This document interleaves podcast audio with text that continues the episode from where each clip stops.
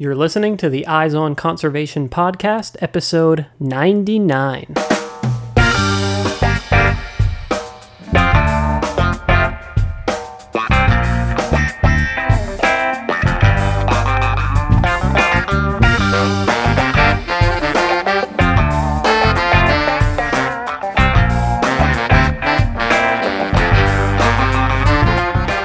Welcome to the Eyes on Conservation podcast, where we bring you engaging conversations about wildlife and conservation from all across the globe. I'm your host, Matt Podolsky.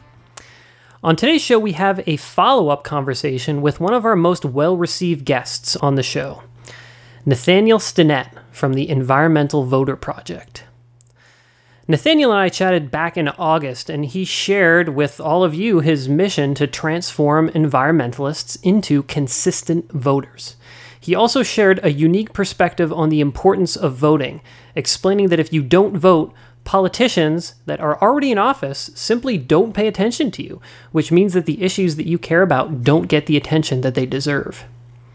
The episode clearly resonated with all of you, our listeners, because immediately after the presidential election, I started to get requests to have Nathaniel back on the show. So here we go, per listener request our post election breakdown with Nathaniel Stinnett from the Environmental Voter Project. Well, Nathaniel, it's really fantastic to have you uh, back on the show for a second interview to have a little bit, a little uh, post election conversation here. Um, the first thing I'm going to have you do is just give us a quick refresher on the Environmental Voter Project um, for folks who maybe missed uh, the first interview that we did together. What, what's the mission and vision of uh, this organization that you run? Yeah, so the Environmental Voter Project is a nonpartisan nonprofit that uses big data to find non voting environmentalists and then we use the latest behavioral science techniques to turn these people into consistent voters. And the reason we do this is because we've realized that there's actually a huge turnout problem in the environmental movement. We've found over 15 million environmentalists who don't vote in midterm elections and over 10 million environmentalists who don't vote in presidential elections.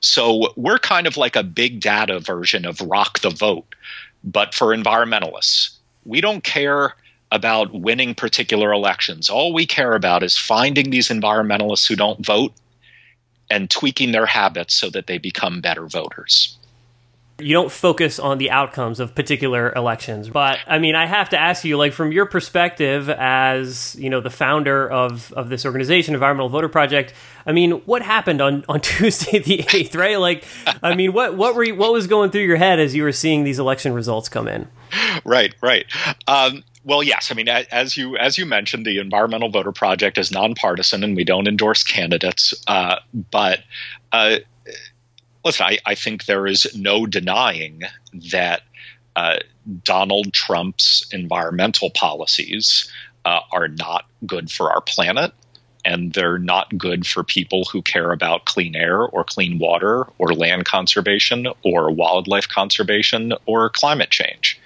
Um, and so I, I, understand why a lot of people who care about these issues are um, are a bit despondent.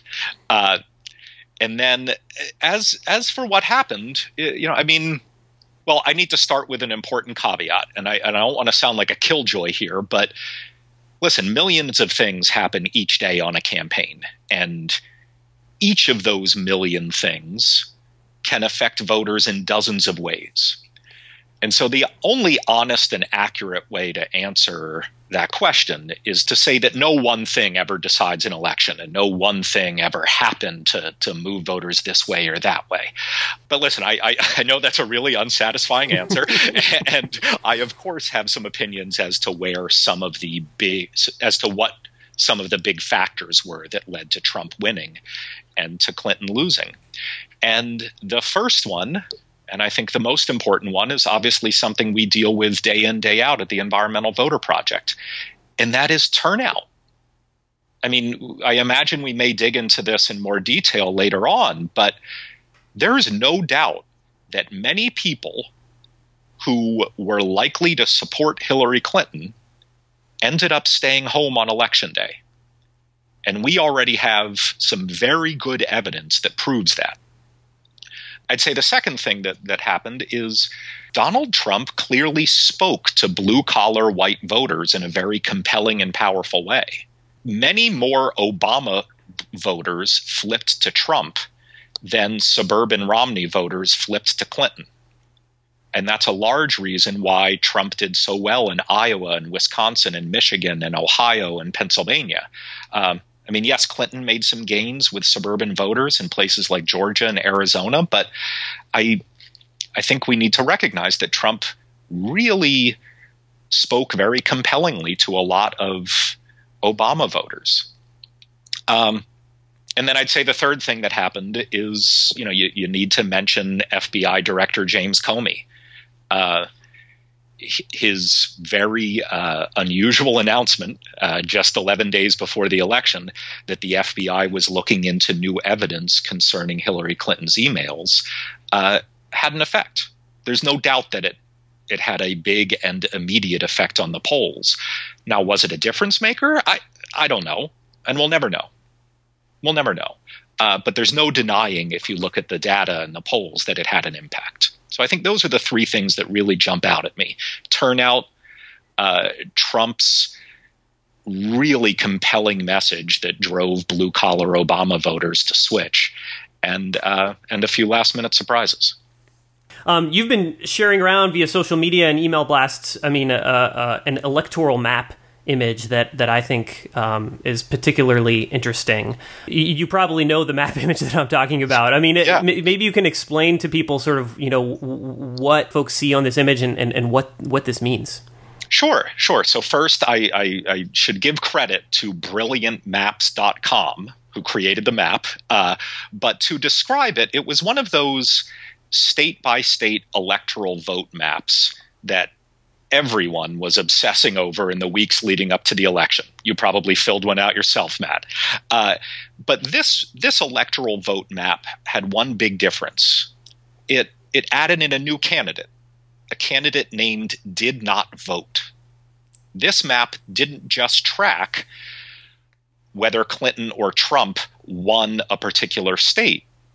They also tallied up the number of people who were eligible to vote in each state but chose to stay at home. And this map said, you know, what if those people, what, what if did not vote had been a candidate? Were all of the people who stayed home in a particular state, did they actually represent more votes than the two major candidates?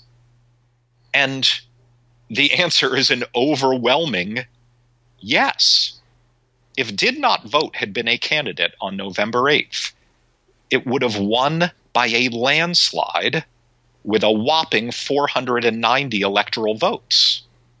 And Clinton would have only gotten 32 votes, and Trump would have only gotten 16. This election was decided by who stayed at home and not just who showed up.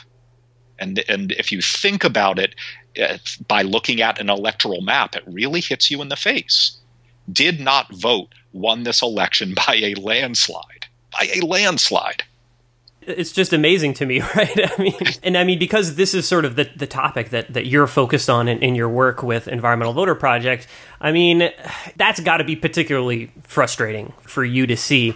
But I mean, at the same time, like, that it doesn't necessarily mean that that you and, and, and other folks at Environmental Voter Project, you know, failed in your mission to register environmental voters, right? I mean, like you you mentioned, I mean, there's a thousand reasons why somebody would choose to either go out and vote or to stay home. Maybe you can just talk a little bit about like what you and others at Environmental Voter Project were doing sort of in the months leading up to the election and what can you sort of point to that you feel like actually are, are accomplishments? Right, right. So it's a great question. And first, let me just really stress that as as frustrating as it ought to be for people who care about the environment and for people who just care about progressive politics overall, as frustrating as it might be that we have this turnout problem, it's actually, well, I wouldn't claim it's good news, but there is a very bright silver lining, and that's this it's a heck of a lot easier to find someone who already agrees with you and get them to vote than it is to change someone's mind and get them to start agreeing with you in the first place. And so the fact that we have this silent majority who believe in progressive values, the fact that there are tens of millions of environmentalists who are already persuaded but just don't vote yet, is actually a good thing. It's a good thing. It, it presents an extraordinary opportunity because changing someone's mind is really hard, but changing their habits is a lot easier. Now, as for what happened this time around, uh, with the Environmental Voter Project, you know, we only launched last year, uh, and we've identified 10.1 million super environmentalists who we thought would not be voting in the November 8th presidential election. But, you know, as a group that's only 12 months old, we had the funds to maybe reach at best 3 or 4% of them. Uh, so I'll be the first to admit uh, we didn't have a good or a bad impact on this election. We we had almost no impact on this election. Uh, we're, we're a very new organization, but one thing that I think is really really encouraging is we've been able to test a lot of our tools and see an enormous impact. We've been able to increase turnout among these non voting environmentalists when we do talk to them by 5.1%. So, what that means, Matt, is if we had had the funds to reach out to all 10 million of those folks, we would have added 515,000 brand new environmentalists to the electorate after just one election. So, listen, I'm not going to pretend like at the Environmental Voter Project we were doing somersaults, you know, and clinking champagne after election night. We weren't. But we are extraordinarily encouraged by these results because we now know, we know that all we need to do is scale up. We know how to find these people and we know how to turn them into voters. Uh, we just need the funds to be able to reach more of them. And I'm excited at the opportunities that we that we are going to have to expand over the coming years. Uh, because when we were canvassing and calling and mailing and sending digital ads to the folks that we could reach this time around, we were uh, we were seeing amazing results, really amazing results. I love the fact that you're able to sort of put a positive spin on the on, on, on these things, and I mean it is. I mean it's. I, I, really see what you're talking about about this this opportunity, right? Um, that that that we have that this sort of lack of turnout sort of presents. The second thing, you know, when I when I asked you, you know, sort of what you saw, you know, on election day, I mean, you pointed to these three issues um, that that you saw that sort of shaped the outcome of the election. All three of those issues are tied to turnout, right? Because I mean, that's what this all is about. is about getting people out and getting people to vote.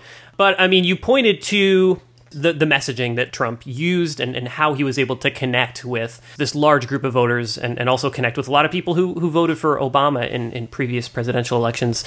But at the same time, like Trump got fewer votes than Mitt Romney did in 2012, yet he still won. So I guess I'm wondering like what your perspective is on on the Democratic candidate, you know, right. uh, Hillary Clinton. Like this taps into this larger question of like what role sort of the personality of a candidate has on on turnout, right? Right, right.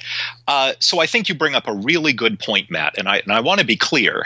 Uh, I think turnout was the first, second, and third most important factor in yeah. what happened on November 8th. And, you know, Trump being able to flip some blue collar white, you know, male voters in certain states was maybe the fourth most important factor. and maybe James Comey was the fifth most important factor. I mean, you're absolutely right that turnout really, really drove a lot of what we saw. Uh, now, as to whether particular candidates affected turnout, uh, you know, it, it's it's always hard to, to figure out the answer to that question because it's hard to figure out why someone doesn't vote. Right? I mean, most people, when you ask them, are ashamed to admit that they didn't vote, let alone discuss why they skipped voting. So we can only guess about things like this. But what we do know is the following one, negative campaigns almost always depress turnout. And this was a really negative campaign a really negative campaign. The second thing is both major candidates had historically high disapproval ratings. I mean, I mean stratospherically high disapproval ratings. and so and so yes, my guess is that the candidates had something to do with the low turnout we saw. Does that mean that Hillary Clinton ran a poor campaign when it came to mobilizing certain people? I I don't know.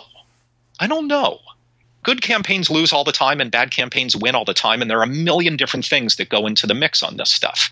Uh, but what we do know is yes, turnout was abysmal. Turnout was abysmal.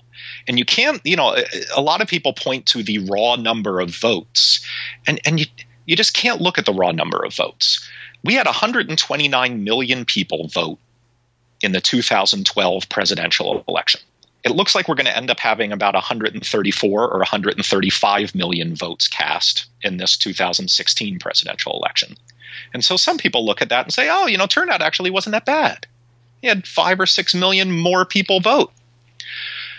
But the problem is this the number of people who actually ended up voting, yes, it did go up 4% from 2012. But Matt, the number of registered voters went up 24%. 24%. If you look at turnout over a denominator of registered voters, which is the only important denominator to think of, right? If you're not registered to vote, you can't vote. So all we should really care about is the percentage of registered voters who showed up. Well, as a percentage of registered voters, we had 84% turnout in 2012. We had 67% turnout this year. So turnout was way, way down. And that always, always hurts progressives more than conservatives.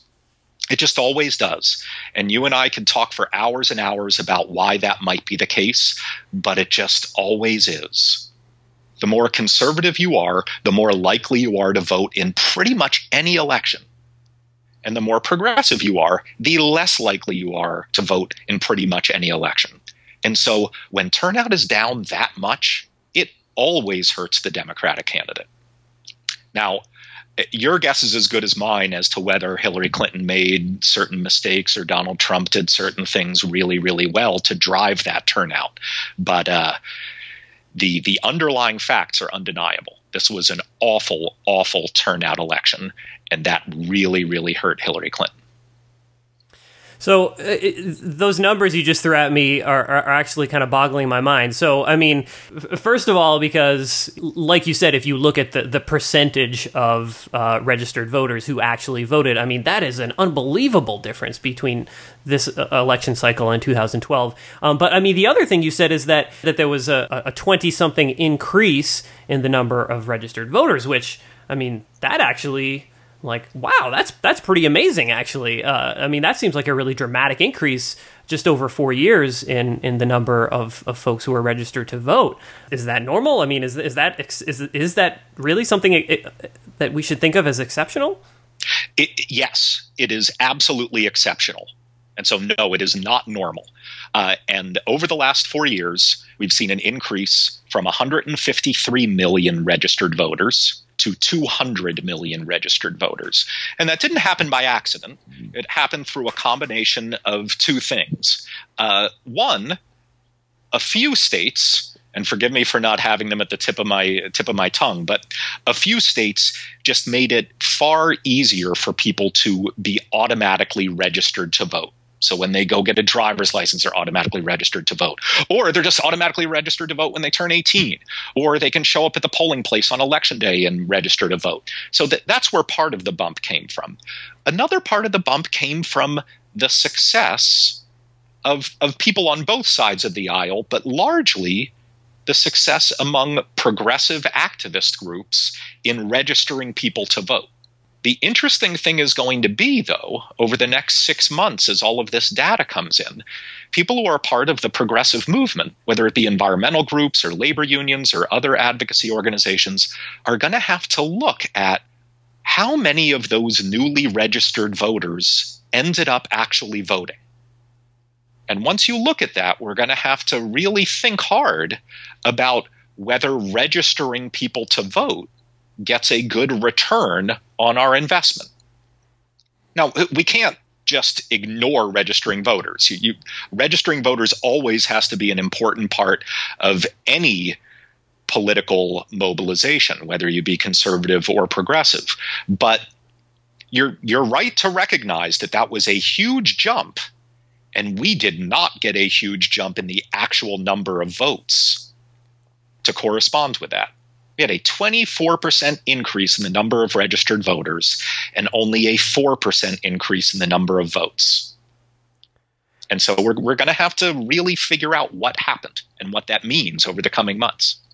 Something that a number of political pundits have sort of pointed to, and, and you know something that's sort of become like common terminology in, in, in this election cycle is is the enthusiasm gap right? right. And you know, I, I, I read this article that sort of you know posed this like example of like like how this enthusiasm gap affects turnout, which I thought was was particularly interesting, right? Which is that if you have a candidate, you know, say you have a, a voter who is is really really excited about voting for a particular candidate, they really connect with that candidate, like.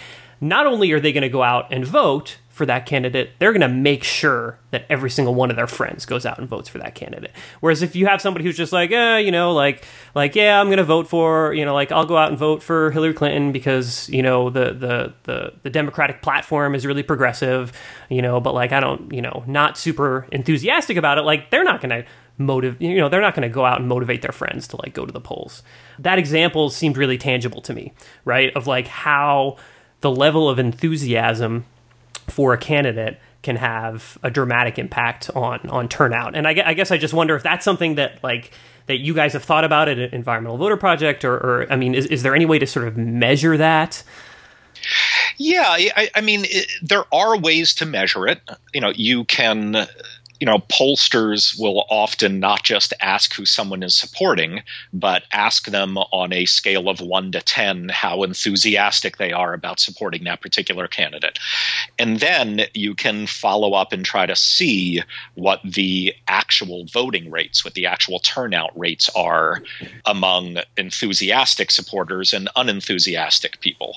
The thing is, though, it is, you know, it, it's very hard to use that information as a turnout tool. We can't, you know, force people to get more enthusiastic about a particular candidate unless we're the actual candidate. uh, and sometimes that works, and sometimes that doesn't work. I mean, that's what campaigns spend billions of dollars on each year. Uh, but you're absolutely right to recognize that as something that drives turnout um, and drives, more importantly, activism which is what you were also mentioning. You know, it, if someone's enthusiastic, they're not just more likely to vote, they're more likely to get involved in the campaign. They're more likely to talk to people about how excited they are. They're more likely to be public about it, whether it be on social media or in meetings or other or elsewhere in their community. And it's something that I saw. I mean, I live in Massachusetts, and I remember three weeks before the election driving on the highway to go and visit uh, some family members and on the overpass, I saw four or five people holding Trump signs. Now, I live in Massachusetts. I'm not even sure if there was a single Trump campaign staff member in the entire state of Massachusetts. so I can guarantee you, I can guarantee you that nobody on the Trump campaign called these people up and said, hey, we'd love you to do this no one in their right mind would tell people to do that anyway even if they were in a in a swing state. It's just not a great use of resources. If someone wants to volunteer you put them on the phones or you do that. And what that means to me is like these people on their own got some signs from the campaign got together and went out to a highway overpass to hold Donald Trump signs totally on their own. And I'm not going to pretend when I saw that I had some intuition that Donald Trump was going to win or that he was going to win Massachusetts, which obviously didn't happen. But that really struck me as a sign of how enthusiastic people were to support him. And as you probably remember, before the election, a lot of people were saying, "Oh, you know, I, I wonder if there are a lot of secret Trump supporters or or people who are ashamed to support him." And you know, I kept on seeing things like that and saying to myself, you know, there aren't secret Trump supporters. These folks are really, really enthusiastic about what they're doing. Um, and I'm sure that led to higher levels of activism and higher levels of turnout. That's a really powerful example, right? Uh, it's super interesting. So you've set up the Environmental Voter Project as as a nonpartisan organization, right? And and you don't endorse candidates. However, isn't there a potentially valid approach in actually looking at rates of enthusiasm for different candidates and then choosing to endorse the candidate with the highest level of enthusiasm with the idea that the candidate with more enthusiastic supporters will increase turnout? Uh yes yes, there is validity to that. However, I think there are far more powerful ways to get people to vote than taking advantage of how enthusiastic they are about a particular candidate. Largely because a bunch of recent research tells us that the thought process that people go through when deciding whether to vote or not is usually not a cost benefit analysis where they think, you know what, I'm going to. I've got to vote for candidate X because my vote makes it more likely that that person's going to win, which means all these wonderful things will happen in my life. And boy, oh boy, am I excited to vote for this person. We might say that to ourselves, but study after study shows that it actually doesn't increase our likelihood of voting that much. It does it a little bit, but not that much. What the studies show does really increase our likelihood of voting is a much more generic, nonpartisan type of messaging that takes advantage of how people view themselves and how they express themselves as human beings. Uh, and so it actually is much more powerful to go up to someone who you want to make sure votes and say something like, uh, Hey, Matt, uh, did you know that last time there was a presidential election, 183 people on your street voted? Now, I didn't mention a candidate, I didn't mention any issues. All I did was I used some social pressure, some peer pressure and took advantage of your desire to fit in or your desire to do things that your neighbors are doing or do things that your neighbors think is important. And that that often boosts turnout 5, 6, even 7% if you can deliver a message like that. Whereas if I take advantage of your love of Bernie Sanders or Hillary Clinton as a way to get you to vote, maybe it boosts your turnout 1 or 2%, but but that's it.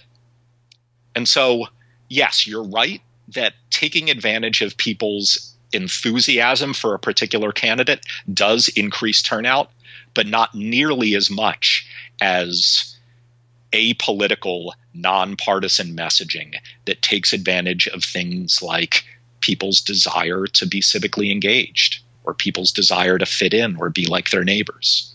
Those are much more powerful. There's been a lot of discussion, especially post election, because of the low turnout, um, about sort of the approaches that like that that other countries and, and other democracies have towards voting, right? And there have been talk about the, the idea of uh, mandatory voting. Um, I, I, I, guess I'm just sort of wondering if like these ideas, like, are, are, are, any of these ideas things that in the Environmental Voter Project might like advocate for or support? Is this something that is on your radar? Uh, it's absolutely on our radar, but Matt, it, it, mandatory voting ain't going to happen. it's, it's, just not. Uh, and the real reason it won't happen is something I said earlier. The population of non voters trends very progressive and the population of consistent voters trends very conservative. And so, you know, you know, I don't think I'm I'm going to surprise anybody who's listening when I say conservatives don't want mandatory voting. they, they, they, don't uh, for for very good political reasons. It would make them it would make it harder for conservative candidates to win elections, and so yes, mandatory voting would completely change uh, the electorate, obviously, and that would change the the types of policies that we get at the local, state, and federal level. But I think it is extraordinarily unlikely that we see any movement on that, no matter how many people get behind it. Uh, I think what, when you think of things, when you think of laws that might change the electoral makeup, it's more likely that redistricting reform and campaign finance reform will pass than something like mandatory voting. Uh, I mean, what about something less extreme, right? I mean, other ideas that have been proposed have been like, say, make make voting day like a national holiday so people don't have to go to work so it's easier for them to sort of get to the polls. I mean is there is there some sort of like middle ground that you think is is more uh, a more realistic target? Yeah, you know, I mean, I think uh, stuff like that is always worth looking into, but you know, we we really need to test it you know, sometimes you got to be careful what you wish for because you might just get it.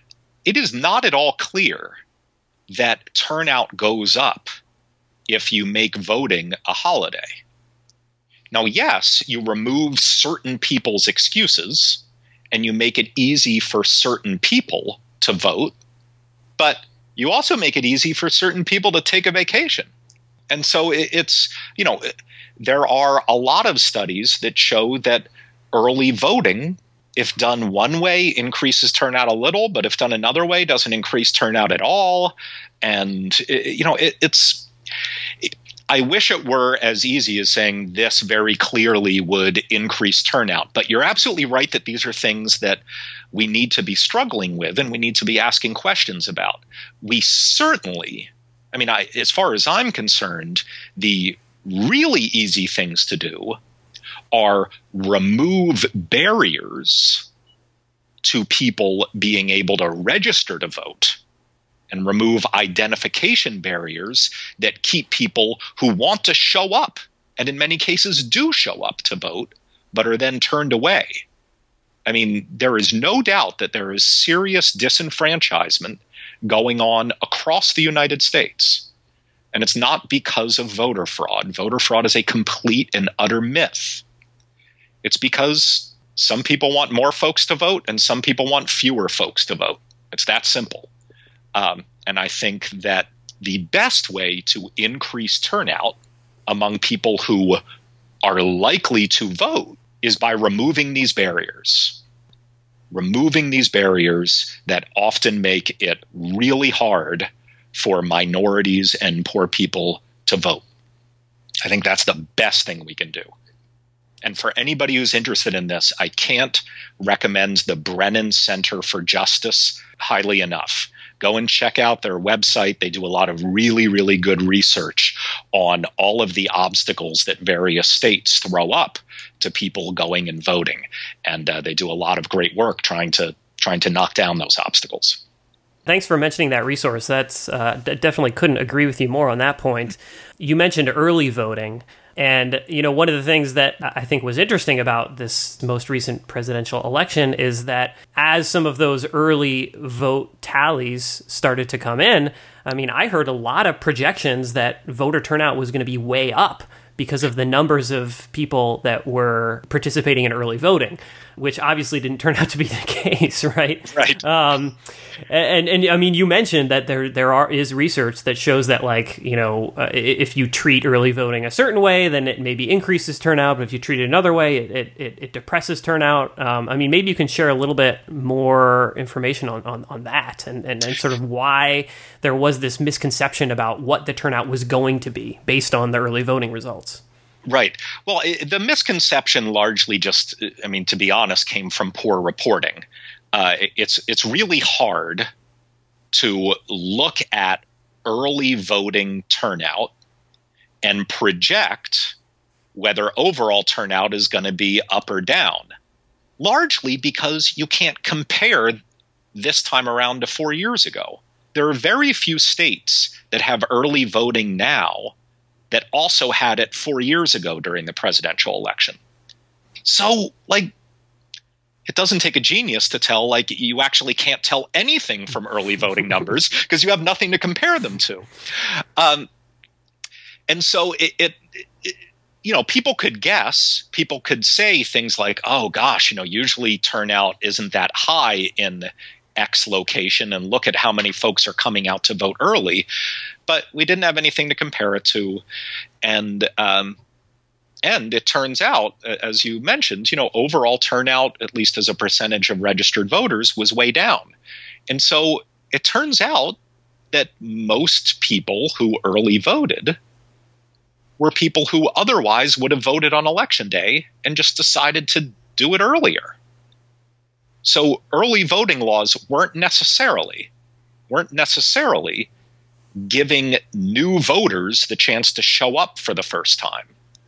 It was mostly cannibalizing existing voters who otherwise would have voted on election day. Now, I'm not saying that's a reason to get rid of early voting. I think early voting is a good thing. I think in general, you should always try to remove any barriers, even if they're just very small inconveniences. You should remove any barriers to voting. But by and large, early voting doesn't increase turnout.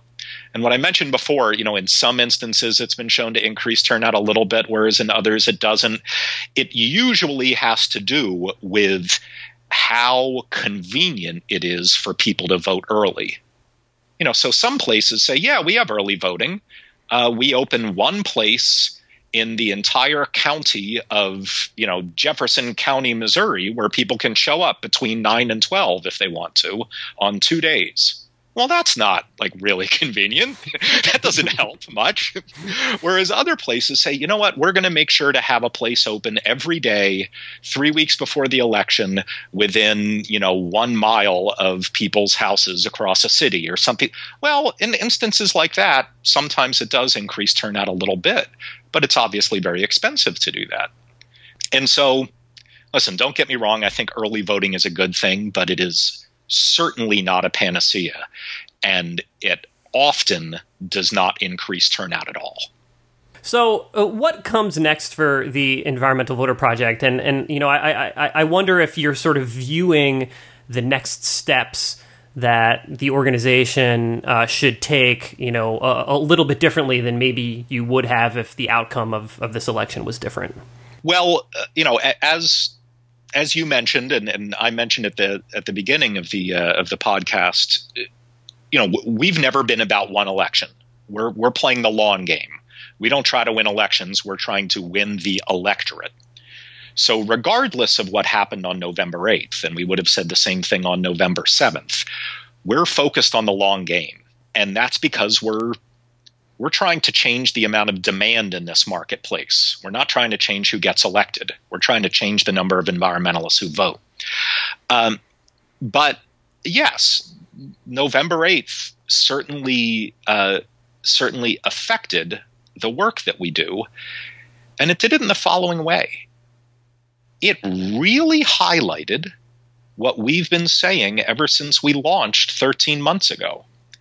And that is that there is a candidate who has been plaguing the progressive movement for decades, and that candidate's name is Did Not Vote. Did Not Vote won 490 electoral votes. Almost 100 million eligible voters did not vote. Turnout as a percentage of registered voters went from 84% down to 67%. And so, one thing that November 8th did was really highlight what we've been saying from the very beginning. And that is yes, it's important to persuade people to care about environmental issues. And yes, it's important to elect environmental candidates and then lobby the you know what out of them. But it is also really important to fix this turnout problem that we have in the environmental movement because we've actually already won the battle for people's hearts and minds. The problem is that most of our constituents, most of the people who really, really care about environmental issues, ain't voting. They might put solar panels on their roof, or they might recycle, or they might ride their bike to work, but they're not expressing their environmental activism at the polls. And that's having a huge and detrimental impact on how policy is made at every level.